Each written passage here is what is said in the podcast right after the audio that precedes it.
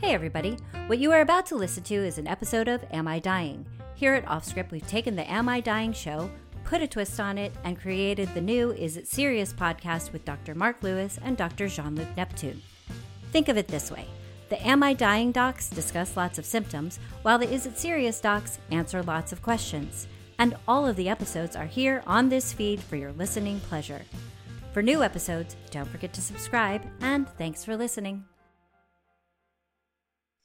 Shouldn't that sound more depressing? You're like you're like that person, you know, like in those Well, this is- commercials. this you know, the first- Wait, wait, wait. Do you know in those commercials where the person's picking up their catheter and they're like smiling? Like who who wears a catheter It's like gonna answer the door smiling? This is the first time I've ever read these words out loud. know, but I'm like, why don't they have realistic commercials? Hey everyone, it's Dr. Chris Kelly, And I'm Dr. Marc Eisenberg. And we are here to answer the age old question Am I dying? Okay, everyone, welcome to the show today. We are going to be talking about a topic that occupies a disproportionate amount of our time and energy as cardiologists, and that is heart attacks. What is a heart attack? How do you know when you're having one? Uh, when people say it's serious as a heart attack, uh, is it really that serious? And most importantly, will we be able to come up with any jokes about heart attacks on the fly? That I'm very pessimistic about. Yeah. Marc? Well, I, I think most people think, including me, how many times this month can I go to McDonald's or Burger King before I'm at risk for a heart attack? Yeah, exactly. um, okay, Do we know the answer for that, by the way? how many times are you up to? Wasn't there a McDonald's movie where someone just ate McDonald's every day for like two months? Supersize me. Yeah, I never saw it. Did you? I did. I actually saw it in theaters, believe it or not. But you know, it's funny. Someone has a really active social life. it's uh, I saw it on a date. Bad choice for a date, by the way. You don't really feel too frisky after watching a guy shove uh, Big Macs and fries into his face for two hours. Plus, I don't I don't think you want the title supersize. You do feel hungry though after watching that, and I, I actually did look pretty thin compared to the guy uh, who had been eating all the McDonald's. But uh, yeah, it's interesting. I, I think most people have this conception that uh, they're going to have a heart attack like right after eating a steak or after eating like deep fried whatever Oreos or sticks of butter at the state fair. It's actually not when it usually happens. We, we can talk about when it usually happens, but um, certainly that's going to increase your chance of a heart attack. So, b- before we go any further, maybe we should just hit the basics here and talk about what exactly a heart attack is. Mhm. Okay, so what is a heart attack? So we all have hearts with four chambers, and our hearts. Mo- most of us, most of us. I- I've heard what your girlfriends say about you. um, anyway, so we all have hearts with four chambers, and we need uh, the heart itself needs blood. So the heart has a bunch of arteries on top of the heart that supply the heart with actual blood. Um, and what happens during a heart attack usually is one of the arteries that supplies the heart with blood actually gets a clot in it. There's a plaque, and the plaque ruptures, and a clot forms on top of it, and it decreases the amount of blood supply to that area of the heart, and that basically makes that part of the heart uh, not having enough oxygen. So this is an interesting thing because I think when non-medical people hear about heart attacks, it's confusing because right, the heart is full of blood all the time. Yeah. There's nothing but blood in the heart all the time. And and throughout the heart attack, there's blood in the heart. But the key insight is that the heart is a muscle and that muscle needs its own blood supply. And Yeah. the blood inside of the heart is not doing anything for it. Yeah. That's just the work. The arteries on top of it, which are called the coronary arteries, break off into tiny little capillaries that you know fill up those muscles and, and supply it with blood and Yeah. and that's where the issue lies so when we talk about part of the heart not getting blood what we mean is an artery on the surface of the heart not supplying blood to the muscle on that part of the heart not that there's any obstruction to flow within the heart which you know exactly. there isn't Exactly, and these these arteries on top of the heart, imagine sort of like uh, like um, I don't know, uh, pipes. So what are plaques? So yes, if you eat at McDonald's and stuff, over time you get plaques in these pipes. So imagine like rust in the pipes or sort of dirt and junk that sticks to the walls of these pipes. Um, that's what a plaque is. Over time, if you have bad, you know, high blood pressure or sugar problems and you eat very badly, plaques form on the walls. They sort of get stuck on the walls of these coronary arteries, which again you can see as pipes uh, leading the blood to the heart and these these plaques sort of can rupture. And when they rupture they open up and they expose the underlying cholesterol and stuff in the plaque to the platelets in the blood and it causes this big clot it goes boom. And basically it can just sort of close off that blood supply to that whole area your analogy reminds me of a recent story where uh, my wife and I, this is funny, I probably shouldn't even confess this as a cardiologist. My wife and I got a deep fryer to occasionally make French fries or onion rings when, uh, when we're in the mood for that kind of thing.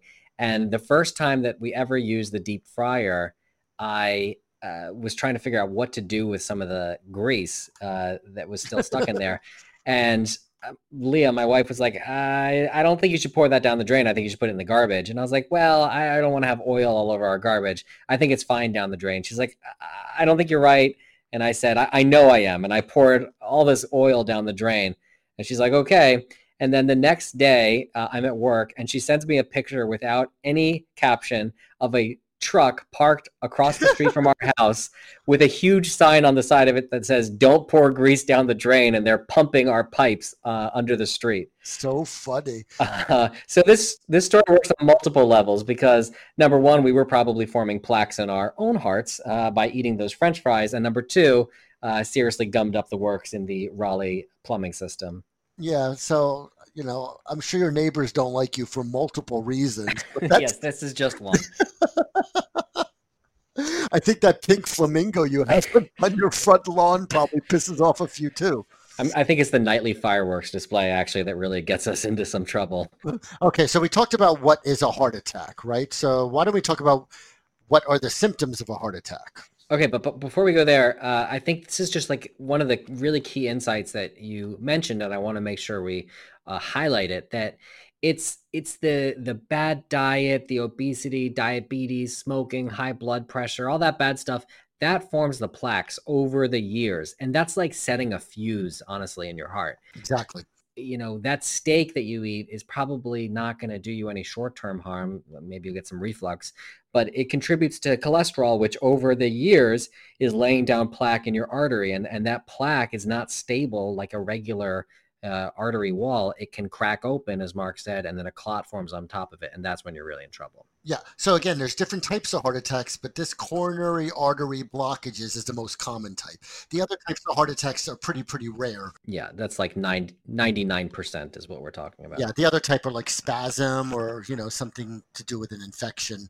Um, and inflammation. So again, the most common, and that's what we're pretty much going to concentrate on today, is the plaque rupture, the heart attack with the coronary arteries being blocked. And again, the coronary arteries are the arteries on top of the heart that supply your heart with blood so it could pump appropriately. So the question that everyone I'm sure is waiting for, what what does it feel like to have this and how do you know if you have it? Yeah. So the classic symptom of a heart attack of course is chest pain. And uh, the chest pain is usually described by people as like a, a pressure or a tightness in their chest, someone sitting on their chest or squeezing their chest. An elephant sitting on their chest or their chest being squeezed. And, you know, they do. We, I guess, podcasts, people can't see us right now, right? Thank God. that's, that's our biggest joke. We have we've been told for years we both have faces for podcasts. Speak for yourself. I don't know how to describe this, but when people sit in your office saying they've been having some chest pain, they sort of like this squeezing thing with their hand, right? Where their hand yeah. sort of like closes and turns at the same time. And actually, a lot of people will painstakingly, uh, that's really the wrong word. A lot of people will go out of their way to say that it's actually not pain it's just a discomfort yeah, or a weird sensation. exactly. You know it's funny actually not to get to a story but i i went on with this guy for a while saying do you have chest pain? No. Do you have this? No. Do you have this that? And you know everything's fine. We're walking out he's like you know I didn't tell you I have some discomfort in my chest. I'm like, back in the room, sir. yeah, it's funny. But when we say chest pain, we're usually making pain synonymous with discomfort or any type of symptom you have in the chest. Right. Okay. So it's this chest heaviness, pressure, squeezing, tightness usually it will get worse when you exert yourself. So anything that increases your heart rate, if you think about it, is going to make the problem worse because the underlying issue is that the heart muscle isn't getting enough blood. Yeah. So if you're you know walking around walking upstairs or feeling stressed anything that gets your heart rate up is going to make the problem even worse because when the heart beats faster it needs more oxygen rich blood which it yeah. cannot get mm-hmm. so classically that that is going to make things worse yeah. things that usually do not make the pain from a heart attack worse include deep breathing yeah. uh, moving your arms and body around uh, or pushing on the area. If those things make the pain worse, that makes it much less likely that it's a heart attack. Wait, wait, but we also want to say, even though if you have discomfort in your chest, it could also radiate places. It could radiate to your back, it could radiate to your neck or your jawline, even to your stomach or to one of the arms. So again, when he's saying it doesn't get worse when you move your arm, it doesn't mean you're not feeling any pain in your arm or your neck when you're not moving. That's right. one thing. That's one thing. And the other thing is, um, you know, what happens is if you keep feeling, and yes, normally at first it shouldn't get worse when you touch it, but if you keep touching your chest to see if after a while it might get hurt when you touch it because you've been bruising the area, which has nothing to do with. Yeah, and it, it's worth mentioning here if, if people are wondering, the reason that you can kind of feel it all over the place and, and not just in one focal spot is because it's not the, the unlike the nerves on your skin, the nerves inside your body don't localize really that well yeah. to, to parts of your body. So you can feel it kind of all over. It, it, it's not like always right in the area of your heart.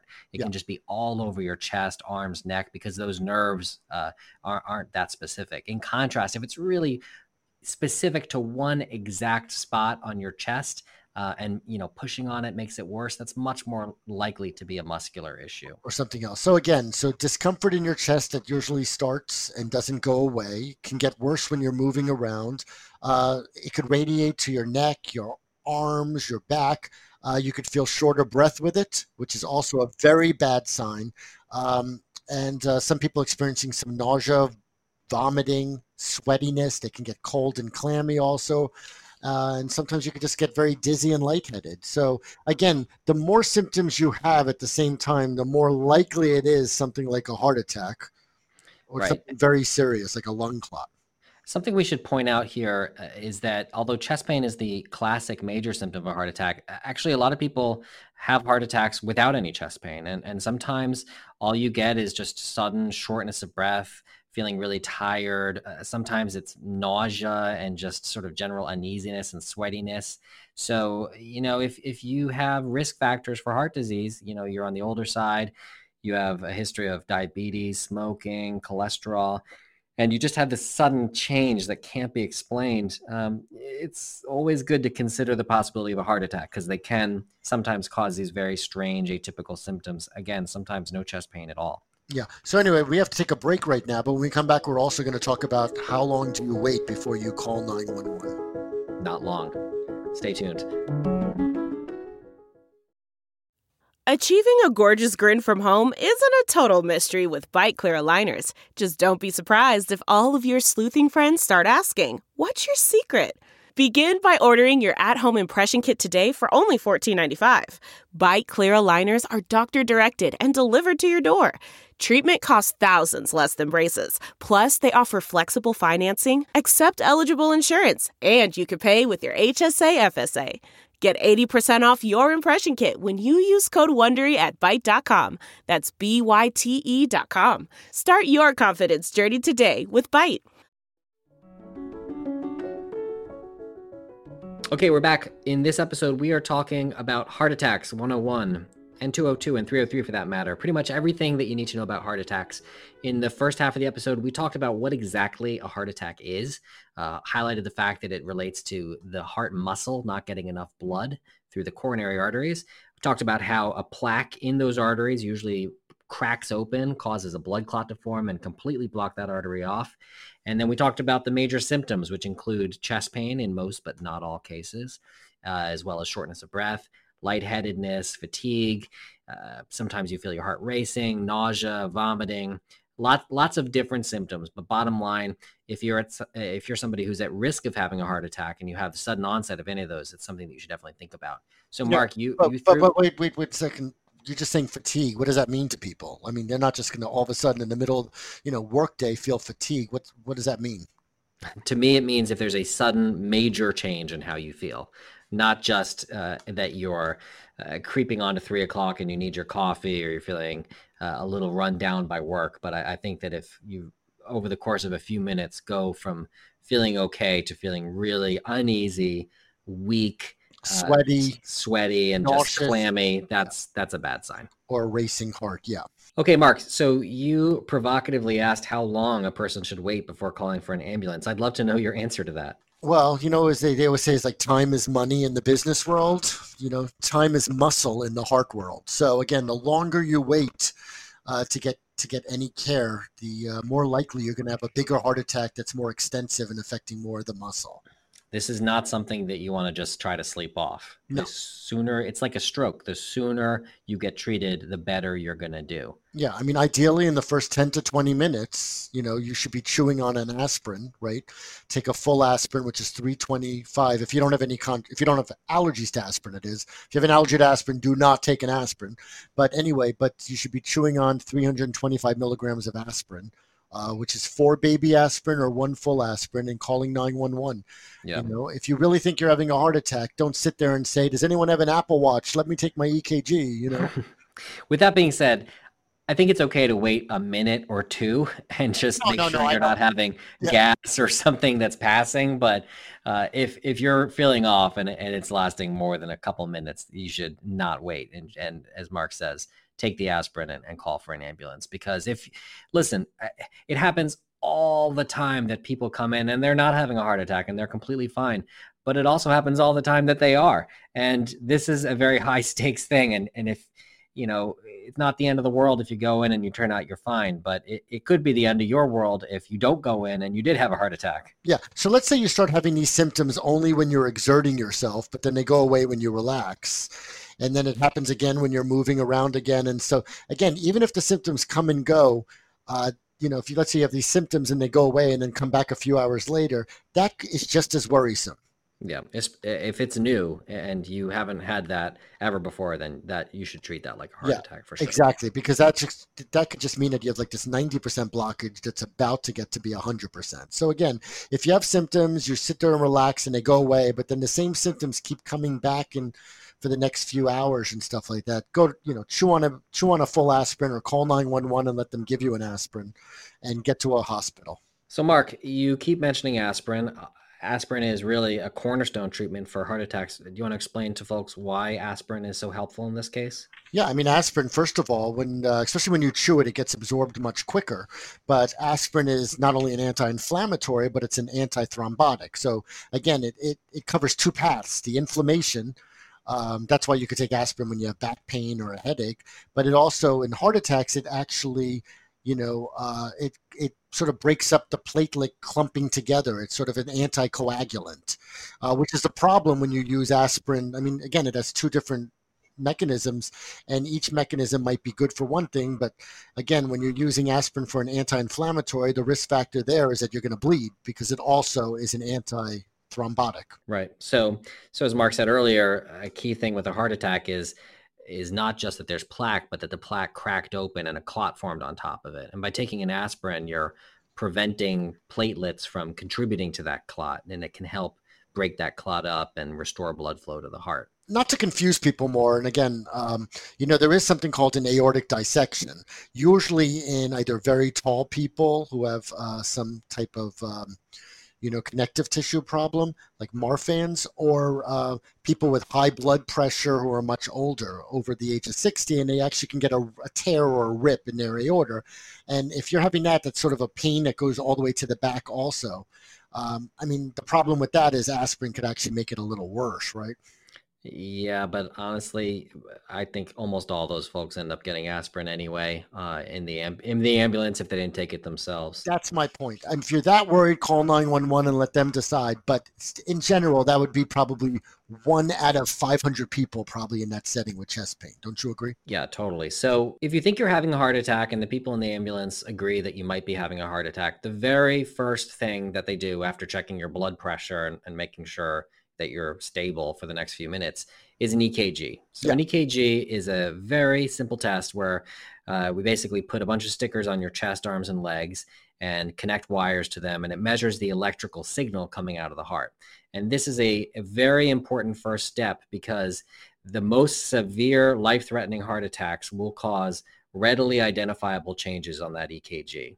And so step one is just looking for those and seeing if you have them. So they could diagnose it and localize which artery is blocked. So the first thing they're going to do is look at that EKG. And if that EKG is consistent with a severe heart attack, uh, then things are going to happen very, very fast for you. Yeah. Uh, they're going to basically you, take you. you. You hope they happen. You hope they're going to happen fast for you. Things in theory should happen very fast for you, but essentially they're going to take you immediately uh, to a procedure room and using a sort of complicated series of wires and tubes and balloons, they are going to literally open the artery back up that closed down and put in a, a, metal scaffolding, a metal tube called a stent to keep that artery open and prop it open so that it doesn't close down again. And that's very important. It's not as scary as it sounds. Chris is making it sound like they're just going to, in the, in the ambulance, take a knife and cut open your chest. if they do that, uh, you should make a phone call.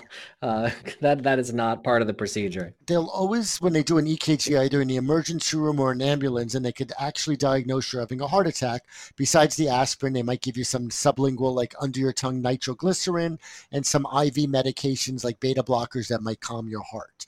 Um, then the idea is to get you into one of these angiogram uh, rooms, catheterization, same thing. An angiogram is a catheterization where they bring you in, they'll give you a little sedation so you'll actually be awake for it. Um, you know, and they actually go in through usually either your your wrist, your arm, or the the uh, artery on top of the uh, on top of your leg near your groin. They give you a little numbing medication. It's like when you go to the dentist, you get a little shot there to numb the area, and that's all you should feel. The rest of it is actually not that bad, apparently.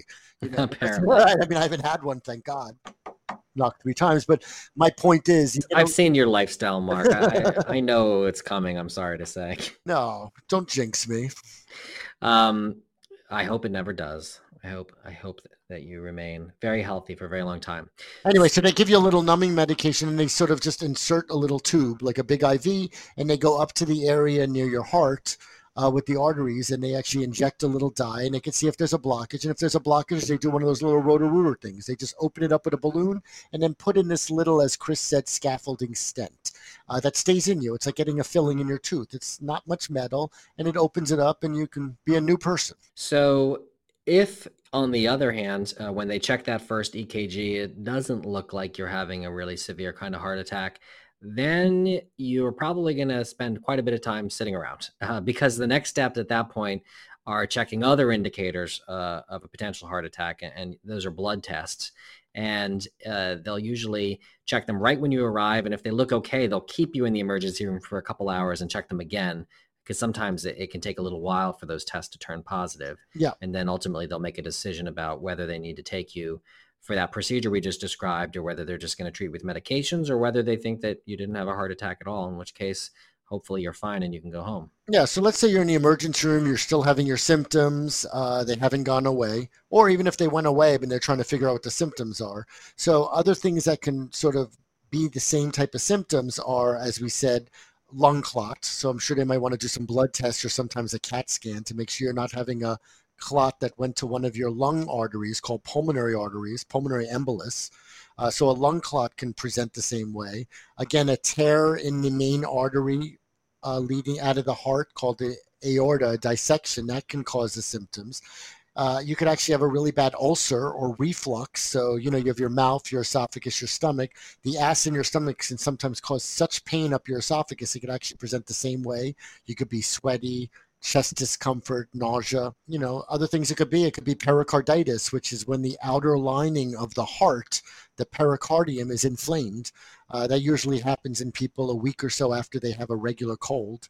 Uh, so pericarditis, when you have inflammation uh, outside the heart, that could also present this way. Anything else, Chris, you could think of? Uh, lung infection, pneumonia. Yeah. Uh, pulled muscle in the chest, acid reflux. I mean, there's a lot of different things that can cause these symptoms. And like I said, hopefully you'll have one of those and not have a heart attack. Yeah. Uh, but it's it's always better to be safe than sorry because you don't want to miss this. Yeah. So I guess we'll have to have another podcast on some other related issues like who's at risk for a heart attack, uh, what to do after you've had a heart attack, right? So I guess that will take over another. Well, after you've had a heart attack, you should listen to the good advice of your doctor. Well, that's true. But I, yeah, I think we actually already did talk about who's at risk. I mean, the older you get, the more at risk you are. Men are at more risk than women, uh, for the most part. Uh, I don't know.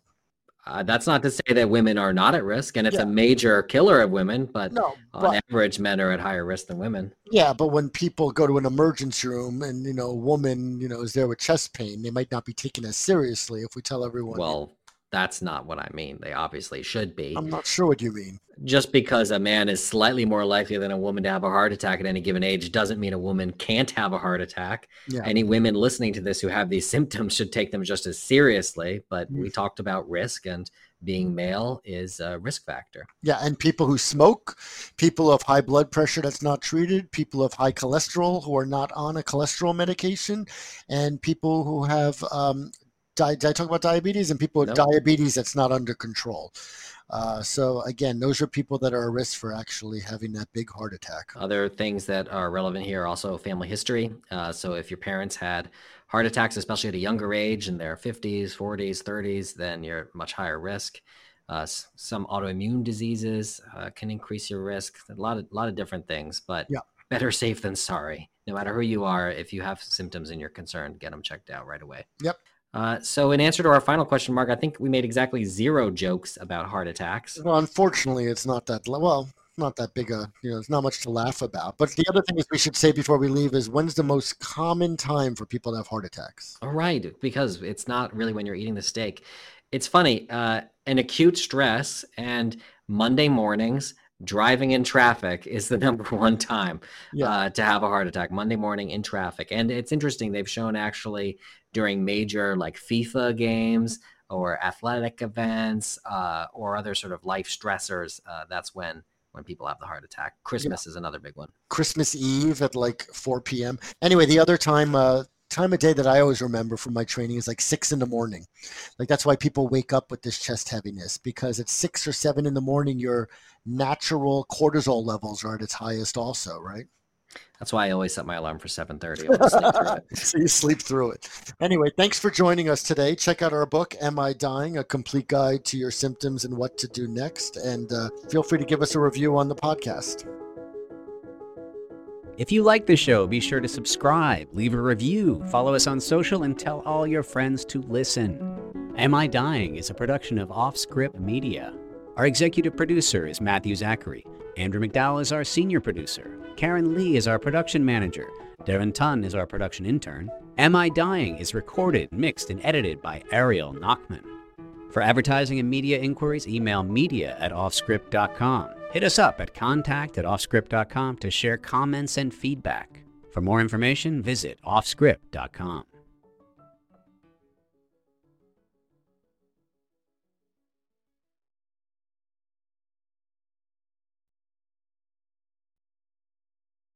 You know how to book flights and hotels. All you're missing is a tool to plan the travel experiences you'll have once you arrive. That's why you need Viator. Book guided tours, excursions, and more in one place. There are over 300,000 travel experiences to choose from, so you can find something for everyone. And Viator offers free cancellation and 24 7 customer support for worry free travel. Download the Viator app now and use code Viator10 for 10% off your first booking in the app. Find travel experiences for you. Do more with Viator.